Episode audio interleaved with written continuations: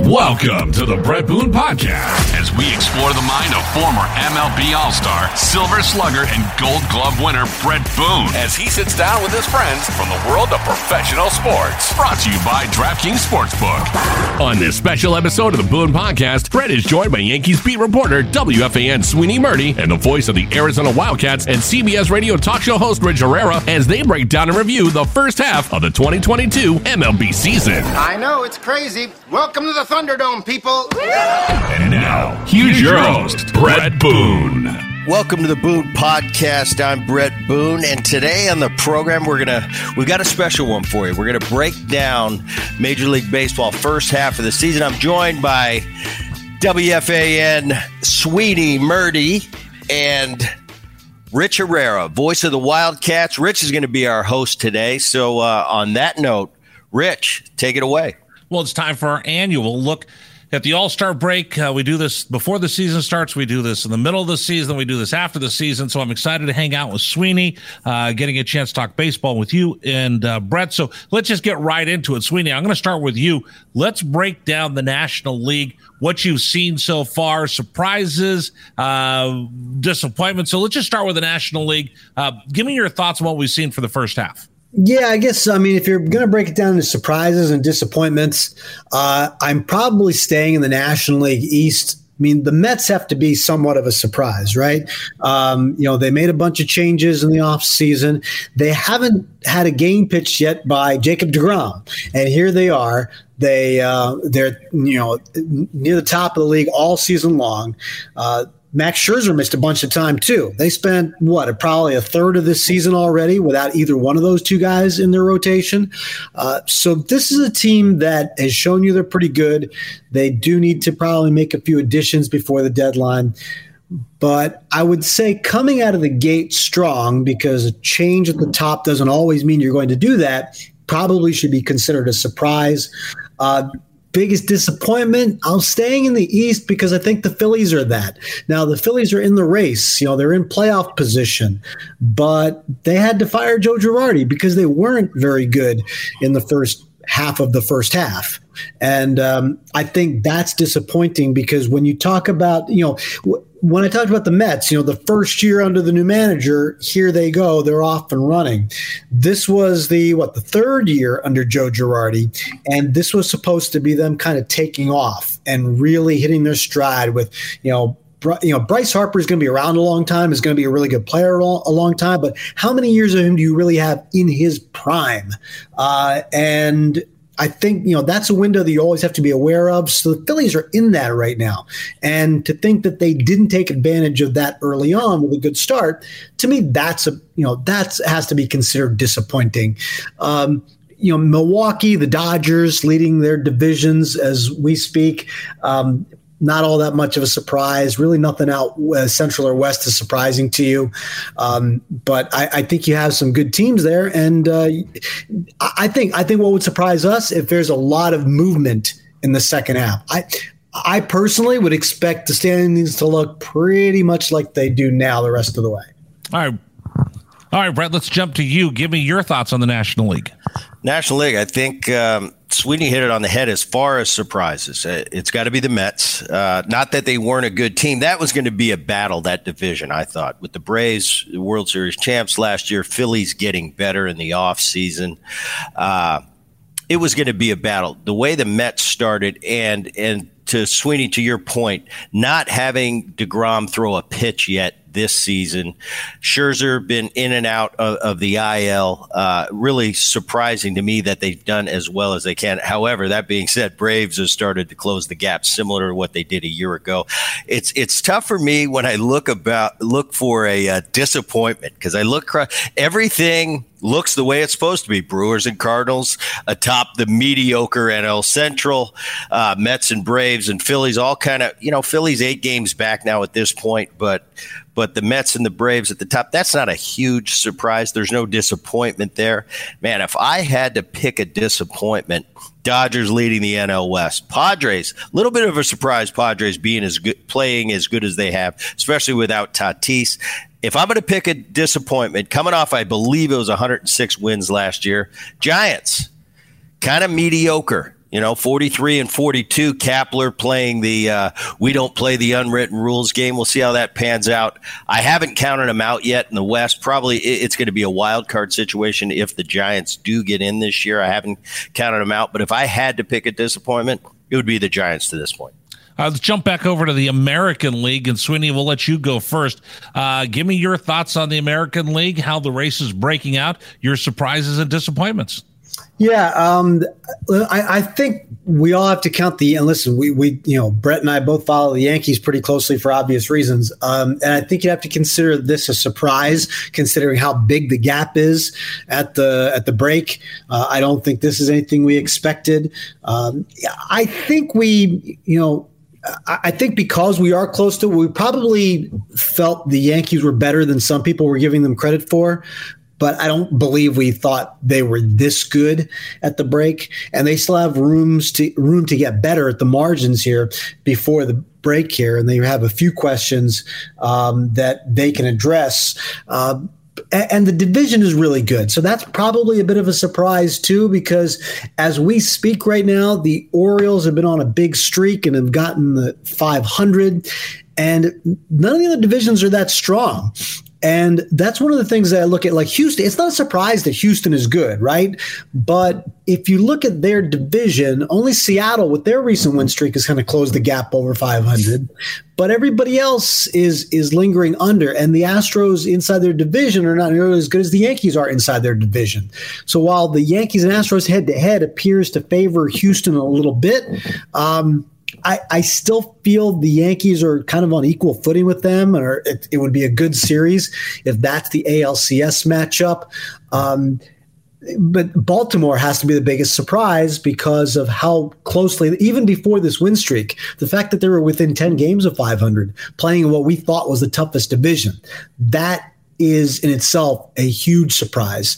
Um, now, whether they can keep that up for the you know for the last 70 games after doing it for the first 90 you know that's a trick. You know this is attrition during the course of a season. So i think we um, you know I, I, think we have to give them a, a, big pat on the back for the first half but not necessarily expect it in the second half.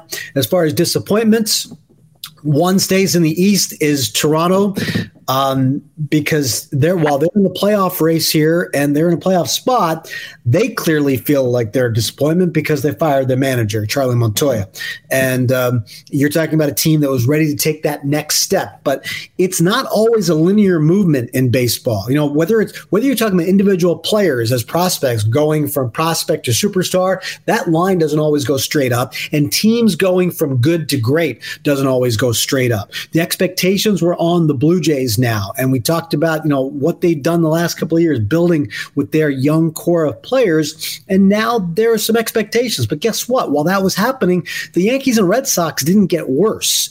I think that's something that Toronto, or I'm sorry, Tampa Bay has taken advantage of in years past, where they've had a window where one of those teams wasn't necessarily that good and they could take advantage of that. The Blue Jays, while they're trying to make that next step up, are fighting in a division where the Yankees and the Red Sox Sox are exactly as good as they're supposed to be. The Red Sox overcame a slow start to be that, but they're still a very dangerous team, even playing through a bunch of injuries right now. Tampa has somehow managed to stay in this thing just because they're Tampa, and uh, the injuries that they've incurred haven't uh, haven't deterred them in any way.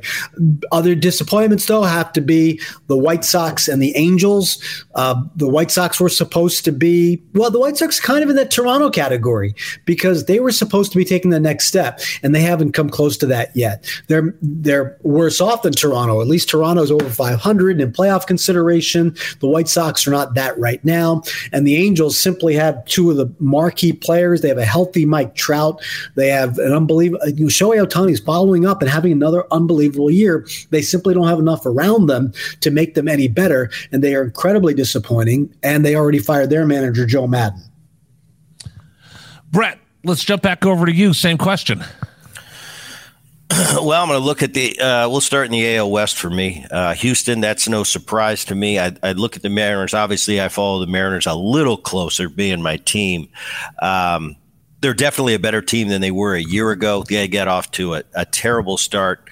Uh, they've won 16 out of their last 18, making a little bit of run. I still think that that's Houston's division.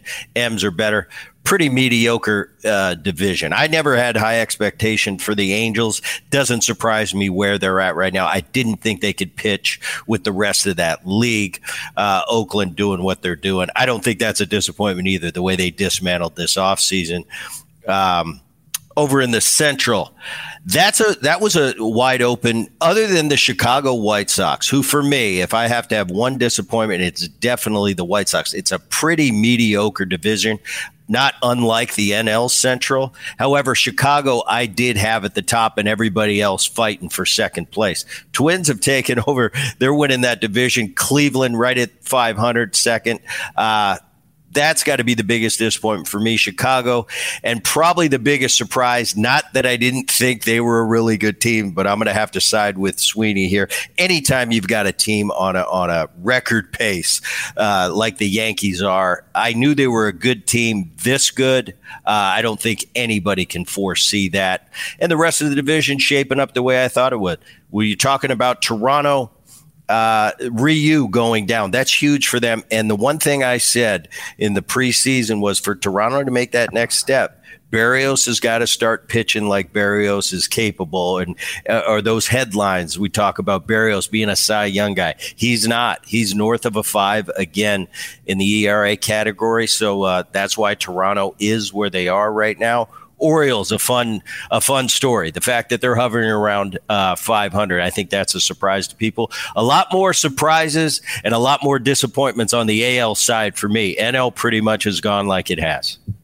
All right, let's jump into some of the bigger stories like you talked about. Obviously, the hottest team in Major League Baseball resides at Yankee Stadium. Sweeney, you see them every day. Aaron, uh, you grew up with their manager being the brother of Aaron Boone. So let's start with this.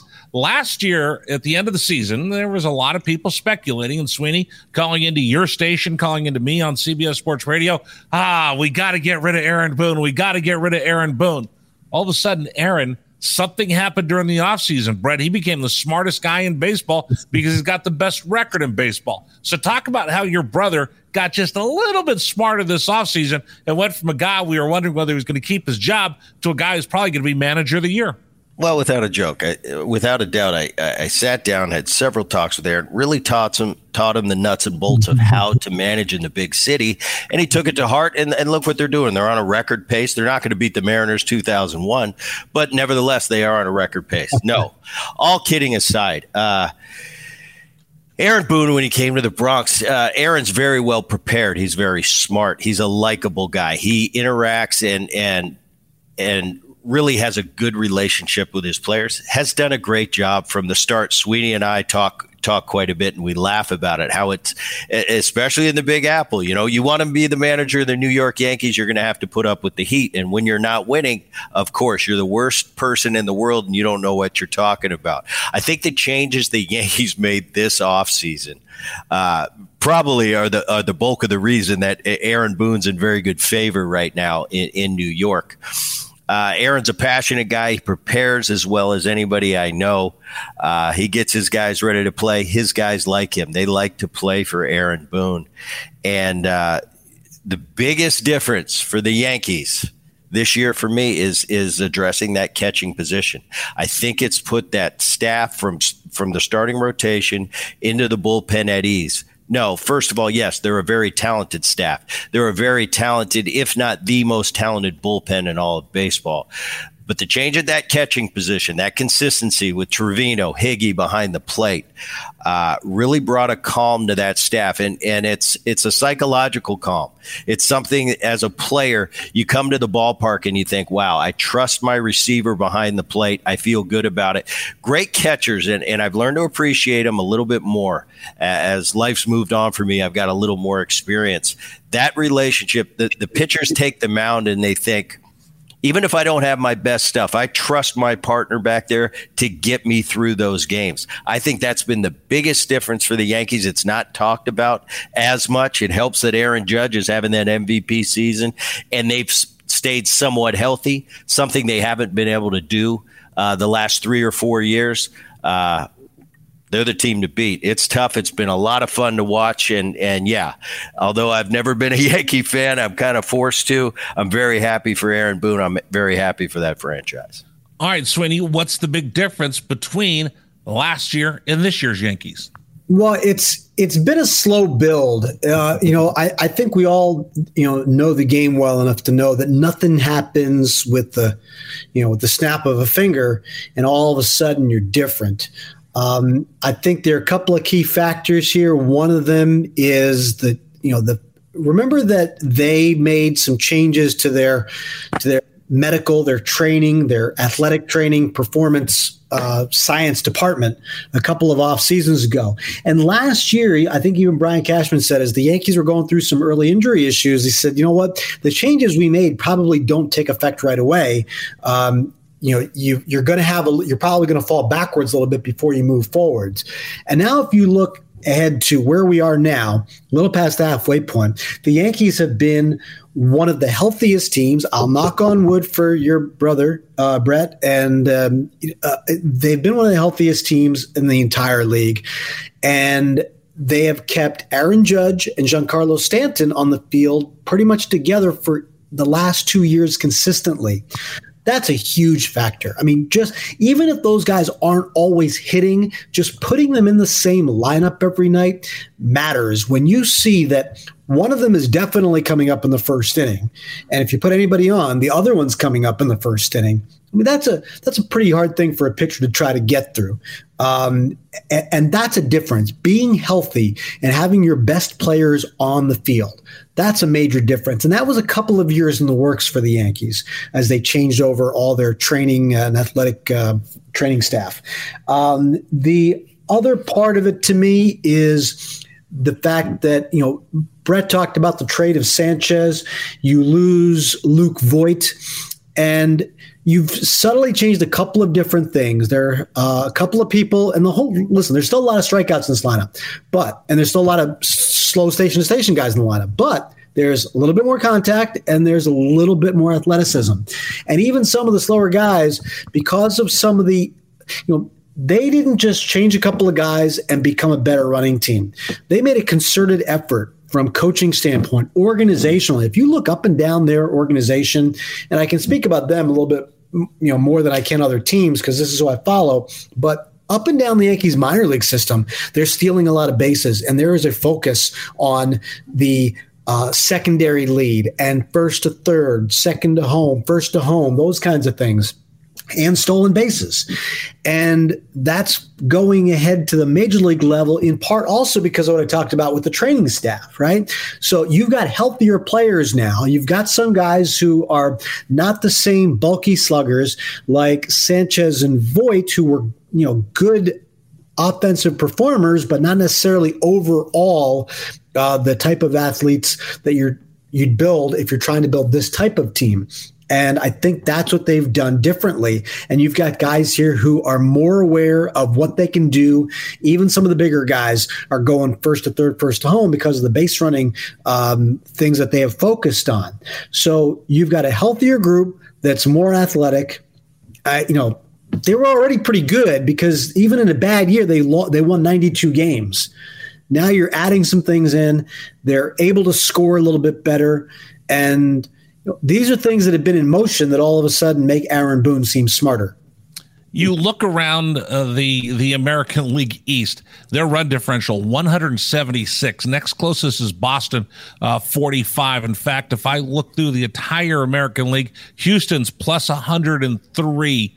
Uh, is there anybody else in baseball that high? The Dodgers 150 plus. You look at the Yankees; they've scored 26 more runs uh, differential than anybody else in baseball. So let me take what Sweeney's saying and advance it just a little bit for you, Brett. Uh, station to station, Sweeney, like you were talking about, making sure you take that extra base, getting from first to third. That sounds a little bit like the Tampa Bay Rays that I used to work for with Joe Maddon, where they just put extra pressure on you and make somebody else uh, blink, make somebody else make a mistake. Now, if I'm able to be that aggressive on the base pass, putting more runners in scoring position, and then I turn around and I got those sluggers, Brett, what kind of difference does that make? Without a doubt. And and Sweeney sees it on a daily basis. He can speak to it a little bit better than I can because he's seeing it day in and day out. I get in there and I get out when I can. What he's speaking to on, on running the bases is something I witnessed in the early 2000s with the Anaheim Angels and, and under Mike Scioscia. He was a stickler for that from day one. His teams, they would run the bases. They would constantly put pressure on you to the point where we'd go to Anaheim. Anaheim would come to us, and in the pregame meetings, we'd say, guys, they will go first to third. They will run in your face. It's amazing when you put that much pressure on the defense. Uh, how less accurate those outfielders are throwing station to station when they're used to people respecting uh, the arm strength. It's amazing what they can do. I remember uh, in the early 2000s, a, a man by the name of Chone Figgins. There would be a runner on third. I'd have the infield in. I knew they were going on contact, and it made me uneasy. I'm thinking, this guy's going to run in my face when I'm up on the grass, and it's 50 50 that I'm going to get him because they were that good at it. They worked at it that hard. It's a, it's a separator. And, and when you have a bunch of really good teams, which when we get to the point to the postseason, we call it the tournament. Uh, that's where all the great teams are. And to be able to separate yourself by running the bases a little bit better than the next guy, that could be the difference between being a world champion and not. I think in 2002, uh, when the Angels won the World Series, that was the difference. That American League West back then was kind of the class of baseball, and that's how they separated themselves that year. They were just a little bit better than the rest of us running the bases. I think that's a huge key that that Sweeney pointed out. I think it's something that's not talked about in 2022 in the game of baseball, but it's definitely a difference maker. All right let me advance this just a little bit more because as I look through the, some of the advanced numbers uh, that you look at, especially in this American League East, you look at the New York Yankees against the East. They've beaten up the East, Sweeney. They're 28 and 14 against the Central, 9 and 16, West 10 and 4, Interleague, they're 4 and 2. Against right handers, they're 42 and 18. And I thought this was interesting. Against lefties, they're 9 and 8. You look at Charlie Montoya, who was let go uh, this week as the skipper of the Toronto Blue Jays. You look at him against the American League East he got they got beat up. They're 16 and 18 against everybody else. They're above 500. You look at uh, Tampa Bay 19 and 16 against the East. You look at Boston. One of the reasons they're sitting up, uh, looking up at the standards uh, standings of the New York Yankees, they're only 11 and 22 within the division. The Baltimore Orioles 15 and 9. How good are the Yankees and how good are the Yankees at beating everybody else in this division and really opening up some space? Well, and like to your point about that, I kind of mentioned this earlier when talking about Houston. You know, Houston has basically the same record inside their division as the Yankees have inside theirs, but the and the AL East is top to bottom much better than the AL West. Um, so that's why I, I, look at Houston, even though the five games that they've played so far this year, Astros have won three. The two that the Yankees won were walk-off shots in the ninth. Uh, they didn't lead until they actually took those final swings. It, it tended to look a little bit one-sided, but you know, to me, all those games are pretty close. They lost one of them uh, three nothing on a no hitter. Otherwise, they were closer games than than even the three runs. So I, I, still think they're pretty even footing. And when you look at the idea of staying in front, this is what's going to be kind of fun about the you know when you're watching what to do in the second half because you know the playoff format here now rewards uh, you know best record so you're talking about uh, getting the first round bye as well as home field if you should meet Houston. Those are things that you need to keep playing for. And I think that is something that's pretty important there, uh, especially when you consider the Yankees and Astros. And I realize I'm kind of making this about Yankees and Astros, but listen, everything's gone through Houston for the last five years. The Yankees have fallen there twice 2017 and 2019. Both times Houston had a home field advantage. Um, I, I, think it's a pretty safe bet that both these teams are going to the playoffs. So, um, if they if they remain healthy and and look this good, I, I think you know this is kind of what we're almost looking forward to as a best of seven ALCS. But as someone said to me the other day, you know, don't sleep on Boston. You know, the Red Sox had a tough start to this season, but now they're getting healthier. Uh, Sale is back. Eovaldi's coming back. Um, you know, they're they're still a team to watch. And it reminded me of what I watched in 2004 when the Yankees kind of ran away with the division a little bit towards the end of the season. When I say ran away, you know, they I think they won it by like eight or nine games. Um, and they it was a pretty healthy cushion for the final month. But it was like, you know what, you you you know the Red Sox are making the playoffs, and Pedro and Schilling and everybody. You know you're going to want to be careful of them. So I think it's kind of the same thing. No matter how far ahead you are right now, Boston. Let's remember if they get through a first round, and, you know anything can happen here. Um, there's still some really good teams here. As much as we're talking about how far above everybody the Yankees and Astros appear to be, I still think there's some good teams here that could at least make it interesting. And Boston's probably the top of that. Well, you look at this uh, for this year, Brett, and I'm going to ask this of you as well, Sweeney. You look at the Yankees, 14 games up uh, as we head into the week of the break. Houston, 12 and a half up on Seattle as we head into the week of the break. Uh, you look at the Dodgers, seven and a half up. If they extend those leads out, uh, before I could coast through the end of the season, Sweeney. I could sit down and I could rest half the New York Yankees because they got this thing in the bag. But now, if you're going to battle for that home field advantage, will we see teams do that in the second half? Start resting players, start managing innings, start trying to make sure that I set up and everybody's healthy? Or do you have to keep pressing the pedal to the metal to make sure that if you're the Yankees or you're the Dodgers or you're the Astros, you get home field advantage? Well, I, without a doubt, the home field advantage is huge. And, you know, it's, it's funny that that once you get a lead like this and, and you go to the second half and they talk about resting players, it's, it's not like we're going to rest players for weeks at a time. I mean, you're going to have a day off here and there. We as players, we're programmed. We're programmed to go out there and play every day and beat your butt. And and just because we're going to rest a little bit, it's going to be smart resting. It's going to be a day here and a day there. It's not going to be back to back days. Like I said, it's not going to be weeks at a time. We're not going to have Gerrit Cole skipping his starts. Uh, maybe a little more a uh, little more careful. But the bottom line is when you when you play this game is to win the game first, and everything else comes second. I think the teams that have these huge leads, they're going to be smart about it. Dusty Baker in Houston, if this lead continues in in that. Uh, in that AL West, he's going to be smart about resting his players without jeopardizing that home field advantage. So uh, I think they're going to be smart about it. it. It's not as big an issue as people make it. Uh, I remember Lou in 2001 with our team, you know, talking years later, like I, I would have rested the guys more. Well, I don't really think that would have mattered that particular year. We needed another pitcher, is what we needed. So uh, the rest could be a little bit overrated. These guys are, are in the prime of their life, uh, prime athletically. You need less rest than you really think. But but I think that the teams will just be smart about it, and it's not as big of a deal as we make it to be. Sweeney. Yeah, um, I think you're going to have to push for it a little bit, but you're going to find days. I mean, even right now, you know, the Yankees are finding days to give Aaron Judge uh, a little breather because they, you know, they're they're always kind of. Uh, you know, I, don't want to say hiding is the right word, but they're not really always telling you if Aaron Judge is hurt. Um, you know, they they insinuate something about his legs, and then they kind of uh, give him a day off here and there. But that's something you're going to have to be careful about uh, the rest of the way. Remember, Aaron Judge is playing center field, and this is going to what's going to help determine this a little bit more is going to be what the Yankees do at the trade deadline. Because one of the areas where they can improve is they can get themselves a true center fielder and push Aaron Judge back to right field. Um, their outfield defense is okay right now. If you look at it metrically, it's okay. It's not great.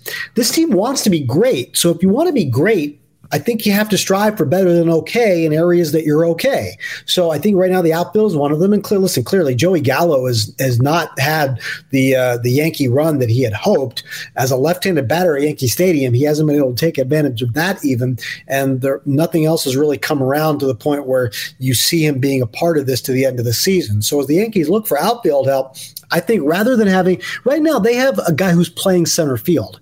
They don't have a center fielder. And I think there's a difference. And as well as Aaron Judge plays it at times, I think the constant pounding that he takes uh, physically uh, in that position is something that you have to be aware of when you're talking about a six foot seven body that you want to keep into an extra month of the season healthy and productive. Um, so if you're talking about um, whether it's days off or maybe pushing him back to right field that hopefully isn't as taxing on his body, I think that's something that you need to look at. Uh, now, one of the things that I think is going to be kind of interesting this year is Judge hit his 30th home run I think in the 82nd game, you know, you're looking at trying to hit 60, 61, which are still magic numbers in Yankee land, even if they're not the overall uh, record anymore. I think we know from you know from the Bonds, McGwire, Sosa era. Um, I think there's still something that's pretty significant and special about, especially a Yankees player who is maybe going to hit 60 home runs. So while you're working through all the rest and the idea of trying to finish out a great season as a team, I think that's another side light there. Um, I, I, think that becomes a bigger issue in September as you see how it goes. And if they do tend to rest him more, like like Brett says, if you get if you see him getting two days off and they're not really tell and they're just kind of telling you, oh, it's just an extra day, it tells you there's something a little bit to worry about physically with a player that they just don't want to tell you the whole truth about it, don't want to make it a big deal. Um, but you know that's how you signal that something's wrong when you start giving him more days off than you. Th- I don't think they're doing that now. I don't think he. I don't think he's getting too many days off now. I think that's something to watch going forward. But I would look for a true center fielder if I was them to help that situation. All right, Brett, you alluded to it. You brought it up, so I'm going to go with this. Uh, you talked about uh, Lou Piniella. Looking back at your 2001 season where you win 116 games for the Seattle Mariners. So let me throw this out there. Uh, as we get closer and closer, the Yankees are above 700 winning percentage. Can the New York Yankees eclipse the 116 wins from the 2001 Seattle Mariners, Brett Boone? well, I look at this team, and, they, and, there's some similarities, and the similarities come with the swagger, and, it, and it's not. Uh, I don't say it from a from an arrogant standpoint, but it's something about that team. It's a look, uh, it's a glance, and and they know they're going to win the game. I mean, Sweeney's been watching this. I've been watching what I can, but how many walk offs have they had this year? How many? But it's almost expected in that club in, in, that dugout. I remember that 2001 team, and it wasn't that we talked arrogantly, "Oh, we're going to kick your butt," or, but it was kind of a, a known thing. And when we took the field, the other team knew it. There was something about us that was special for that season. I see that with the Yankees right now.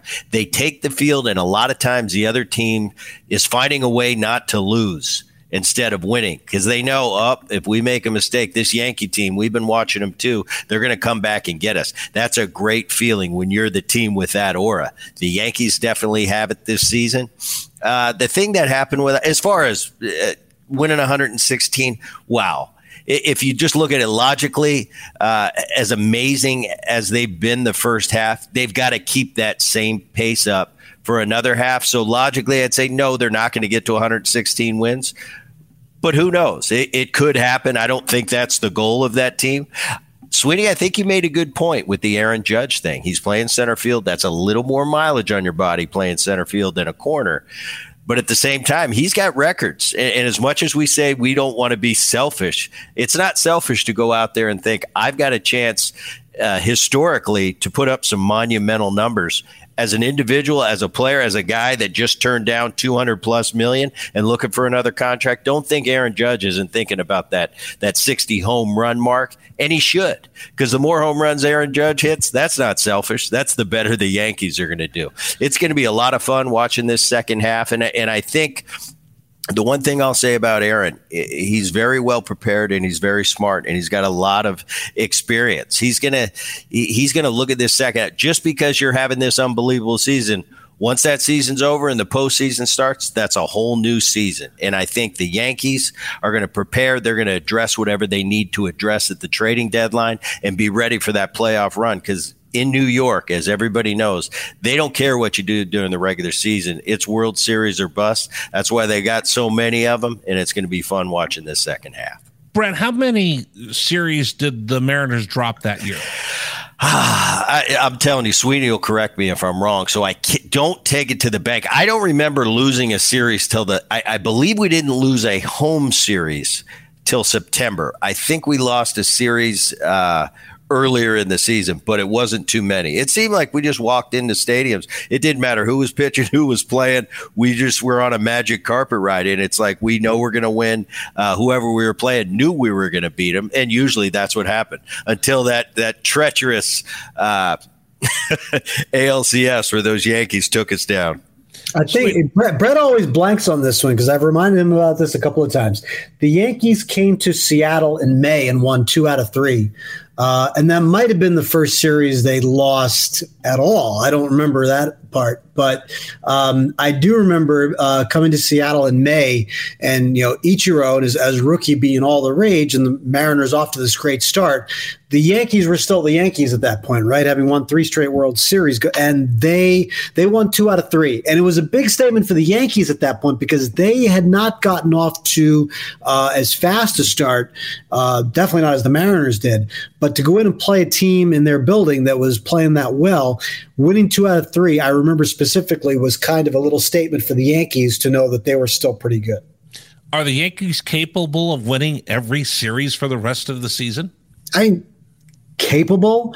Here's, here's the, they're always expected to. You know, right. Here's the, here's the problem. You know, they just lost. As you and I are speaking, they lost a couple of games um, and they lost one late where Clay Holmes just couldn't you know couldn't find the zone. All of a sudden he's he's he walking guys hitting guys.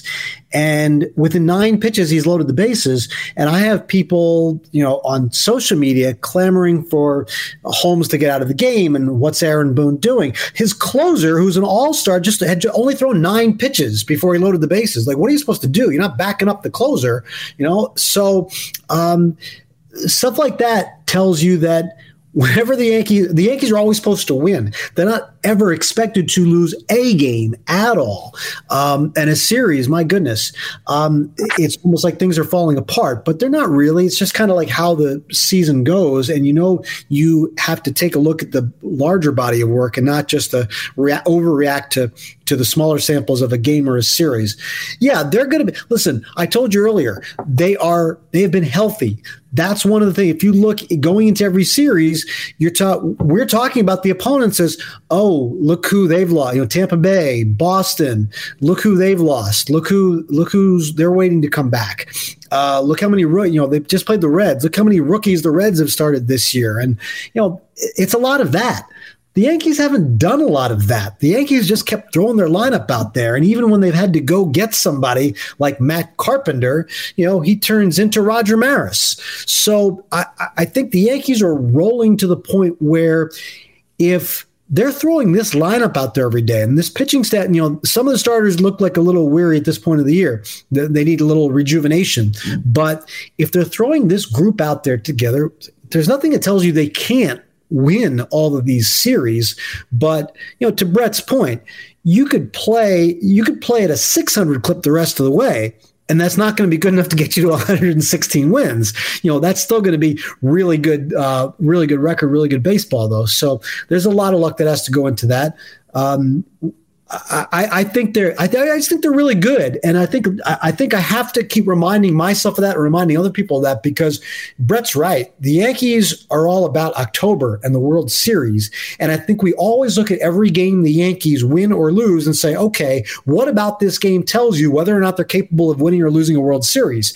When you do that 162 times during the year, that's exhausting. So I think you have to step back once in a while, look at who the Yankees have, compare them to the other teams, and recognize that this is a really good team that has won a lot of games, that's beaten the good teams that they've faced. Their top performers are playing like their top performers, and that you know they just need to roll through this and have a little bit more luck on their side as they move forward here. I say all the time that you cannot fast forward to october. You just have to get there. And really right now that's what the yankees have to do is get there all right, Sweeney, this one's for you because Brett and I won't know what this is like being in New York on a daily basis. Is there pressure the better the Yankees play, or is that just come with the territory and let let's just roll and, and it's just different there than anywhere else? Well, I, I, think this is where, and I'd love to hear Brett's take on this because I, I think he and I have talked about this once before. The 98 Yankees won 114 games, and they knew that as soon as the playoffs started it was back to zero. And if they were going to be remembered, if they were going to be any good, they were going to have to get off it again. And they were stuck in a rain delay in the first round in Texas um, in the uh, division series 98. And the team was tense. And there was a meeting in the rain delay. And Joe Torre says his group that uh, you had won the World Series in '96, had gone uh, to the playoffs in '97, and had roared to 114 wins in '98. He said to them, "Guys, you're not you're really not having any fun." And Paul O'Neill stopped him. He said, "Skip, it'll be fun when we win." You know, and they were tense. They were a tight group. They needed to win. They knew they needed to win to validate, and they were prepared for the neck for that battle that was to occur. They found themselves down two games to one to the uh, Cleveland Indians in the ALCS, and then they never lost another game. They won three straight against Cleveland and won four straight against San Diego. A couple of comebacks against Trevor Hoffman along the way there too, but that team needed that and they wanted they wanted to be great and they knew that they had to reset and reestablish that. I think Brett, you've talked about the idea once you guys got to 116 wins, looking back, you probably let go of that desire to be great, thinking that you were already going to just get there, and that's where it tripped you up. Without a doubt. I mean, I look back at that season, and when we talk about the 116 win, yeah, what a cool thing! I'll have that forever. I could say I was on the 116 win team, but I think if you talk to each guy on that team, we would trade that for a World Series ring uh, because it did. It was exhausting for us. Uh, obviously, we had never the the personnel that was on that particular ball club, we had never gone through anything like that. And once it was over, it's like, oh yeah, now we got the postseason. But I think we kind of took that postseason for granted and thought, no, we've won so much and other teams roll over for us. All we have to do is show up and throw it out there and the series are going to take care of itself. And I've talked to, to a lot of people about this. I remember that ride home from Yankee Stadium when we were eliminated and the look of shock on, on not only myself, but my teammates face, like, that just ha- that didn't just happen. You know, this is the magical year. Doesn't everybody know that? We won 116 and now we're supposed to just go to the World Series and of course we would win the World Series. I think we took it for granted a little bit because of how smooth that season went for us. If we were down by 3 in the 7th, uh, we knew we were going to score 4 and more times than not we did. It was like magic and all of a sudden that magic ran out and it was it ran out at Yankee Stadium. And and uh, if you could rewind the tape I think we would have approached it a little bit differently. But when you're in the middle you've got to remember that like okay this is great. What the Yankees are going through right now? Wow this is awesome. This is a, a miracle season but let's not let's not uh, worry about this season so much. We know that postseason. Let's not take that postseason for granted for how great of a regular season we have. Because once again, going back to my point, New York, they don't care about the regular season. Uh, all those all those flags flying at Yankee Stadium, they don't care about hmm. first place in your division. They compare when the playoffs start and getting to that World Series and winning you know, it. You know, the flip side of that Sweeney, you said 1998. Uh, the Yankees beat the San Diego Padres in the World Series. Bruce Bochy's the manager, and after that World Series, uh, and then he goes to San Francisco. One of the things he mentioned was, you know, what I learned in that uh, World Series against the New York Yankees is the sense of urgency that you have to have in order to win a World Series. And he took that sense of urgency to win his three World Series in San Francisco. And I don't know the Giants and Bruce Bochy are able to do that unless he learned that lesson seeing what it's like how the Yankees play in the postseason and that sense of urgency. Yeah, I mean, but it's also a little bit of hard luck on him too. I mean, he has a Hall of Fame closer. He's bringing in with Lee. I mean, you're not when you're you're when you're a manager like that. You, are basically done managing when you bring a Hall of Fame closer into a game to try to try to win. And the Yankees beat Trevor Hoffman. You know, Scott Brosius with a big home run off of him. Um, you know, that happened a couple of times. I think twice in that series. But you know, you have you know you can talk about urgency, but you when you get to the point where you're going to win, maybe that's where the players realize too. Like it's kind of like what Brett's talking about. You know, it, it the intensity ratchets up and you've got to understand that. The whole everybody is playing for something more and even some of the lesser players who aren't star players can rise to that occasion and understand that. I was talking to somebody just the other day who said we were talking about trying to figure out like who can be key acquisitions and the kind of people that you want to look for as you get to the trade deadline. They told me like just remember look at some of the people who have won uh, league championship MVPs or World Series MVPs. You know, it's not always the stars. Even look at last year. You know, the Braves had uh, Eddie Rosario and Jorge Soler as the LCS MVP and the World Series MVP. You know, they weren't even on the team when the season started, and you just trade for them. You don't expect them to be the guys carrying your team. Uh, you know, Steve Pearce was the MVP when the Red Sox won the World Series back in '18.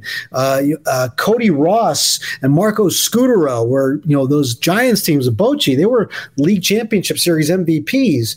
You know, it might be anybody. So, when you've got you know, when you've got players like that elevating their game, sometimes it's, the, it's at the expense of a Hall of Fame or an All Star player. You just never know what kind of things are going to happen, who's going to show up at that time of year as we talk about how well the uh, excuse me uh, Dusty Baker and the uh, Astros are playing, and Aaron Boone's New York Yankees, and we could talk about uh, how well the Dodgers are playing. The flip side of that is there are teams that are struggling. There are teams that are way below 500. There's teams that'll be eliminated sooner before uh, you know it.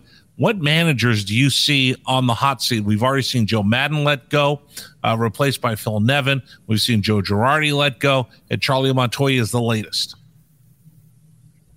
Brett.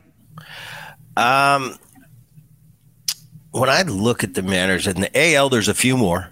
Um, obviously, Tony La Russa, not only his age, uh, but what the, the, disappointment that the White Sox have been this year. Uh, a lot of times when managers get get released and, and, relieved of their duties, it's not necessarily the manager, but somebody's got to go, and, and it's easier than firing uh, most of the players, which you can't do anyway. So I'd I'd have to say just you know, by process of elimination, La Russa. There's got to be talk around that. You know, a good friend of mine that I'm so happy for that finally got that opportunity uh, was Phil Nevin being the interim manager for the Angels. That's not a guarantee that he's going to continue on. I think the rest of the season and, and how that shapes up is going to dictate Phil's future. I think Phil's one of the most qualified men in the game, great baseball man, but you never know. You got to throw him in there. Uh, my Seattle Mariners, they're on a recent run, but there were high expectations in Seattle. They haven't been to the playoffs in 21 years. Servais has got to be kicked around if they don't make the playoffs. Uh, Montoyo just went. I go over to the NL. I don't see too many. Uh, uh, situations in the NL. I think the teams that are at the bottom of their division uh, going into the season, you knew they were going to be at the bottom of their division, and there wasn't going to be much scrutiny on the manager. The only one I see, and, and I talked about at the top of the show with my disappointment, was the Giants and Gabe Kapler. I know a year ago, great year. Uh, there's been a lot of fuss around the the Giants and how they go about playing the game, uh, kind of kicking uh, the history of the game and how it's been played for so many years, having kind of their own rules. We do this, uh, we run the score up.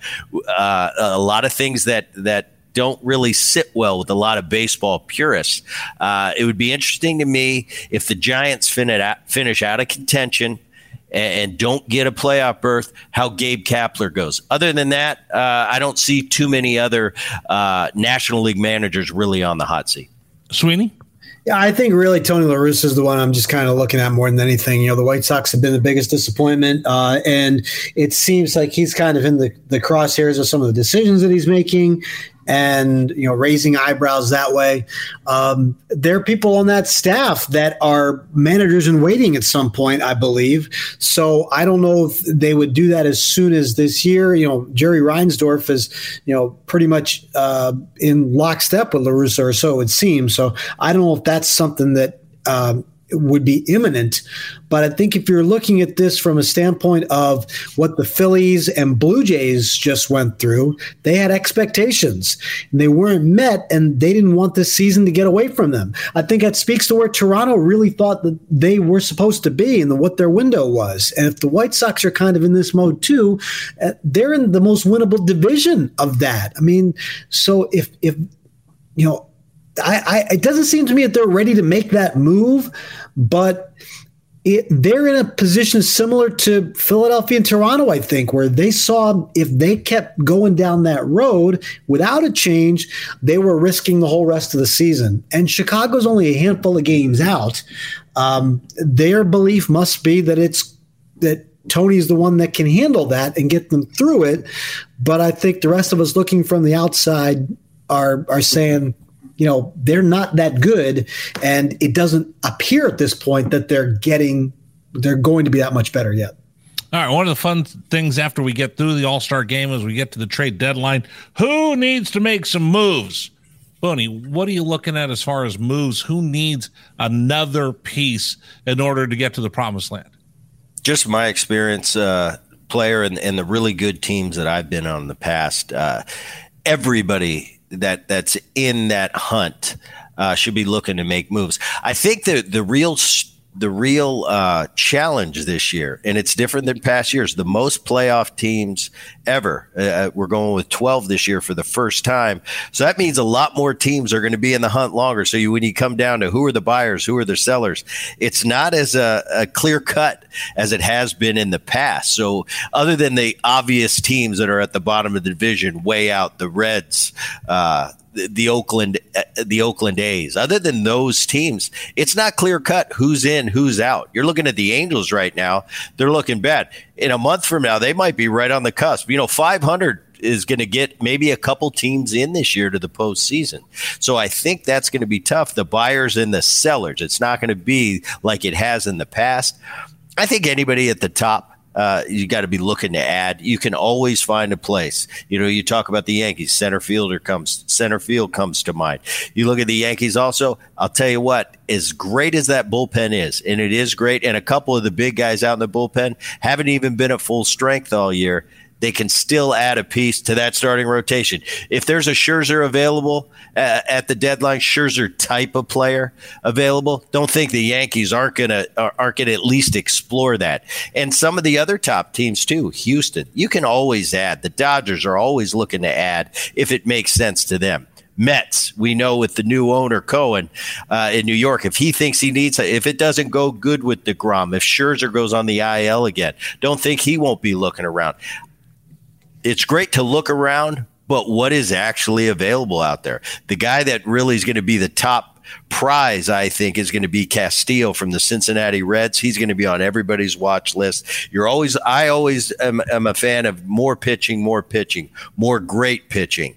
Uh, the one guy that that really stands out for me is the Castillo from the from Cincinnati. I think he's going to be the the top pick on all the the guys leading the divisions and going to the playoffs list. So it'll be interesting to see. But I think it's going to be a different year than the past. I think you're going to have a lot more hesitancy. Do we buy? Do we sell? Do we fold the tent? Do we go for it? It's going to be interesting. I think good for the game because it has a lot more cities involved for a lot longer. All right, Brett, let's finish everything up. I got one more question for you as we wrap this up. Uh, break out your crystal ball. Give me a prediction. Give me a fearless prediction that we're going to have for the second half. We'll start with you, Brett. Fearless p- prediction. Yankees cruise. Uh, they cruise the rest of the way.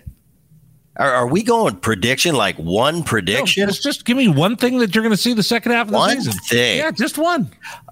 Mariners are going to make the playoffs for the first there you go. time That's in 21 it. years. That's it. Sweeney, what do you got for me? Uh, Aaron Judge will enter the final series of the year with a chance at 60 home runs, uh, chance of 61 home runs, let's say. So that could mean, uh, you know, that might mean he's sitting on 58, 59, or 60. But we're going to be talking about Judge and Maris before the final three games of the year. That's my prediction. There you go. All right. Hey, guys, thank you very much. It's been fun uh, breaking down the first half. I'll turn it back over to Brett. And as we do each and every Boone podcast, at the end of the podcast, we kick it back to the voice of the podcast, and that is the, the one and only Dan Levy. Dan? That's going to do it for the Brett Boone podcast. My name is Dan Levy, the technical director, producer, voice of the Boone podcast, EP, executive producer, Rich Herrera, digital.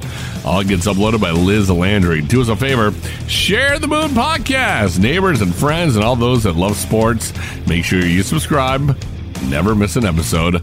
And while you're at it, give us a five star rating and share your feelings about the podcast by leaving a review on whatever platform you listen to the show. For all of us here on the Boone Podcast, he is Brett Boone. You can find him on social media at the Boone 29. I'm Dan Levy, BASS on air. That is base on air, all of my social medias. Thanks for listening. We'll do it again soon. Have a great one.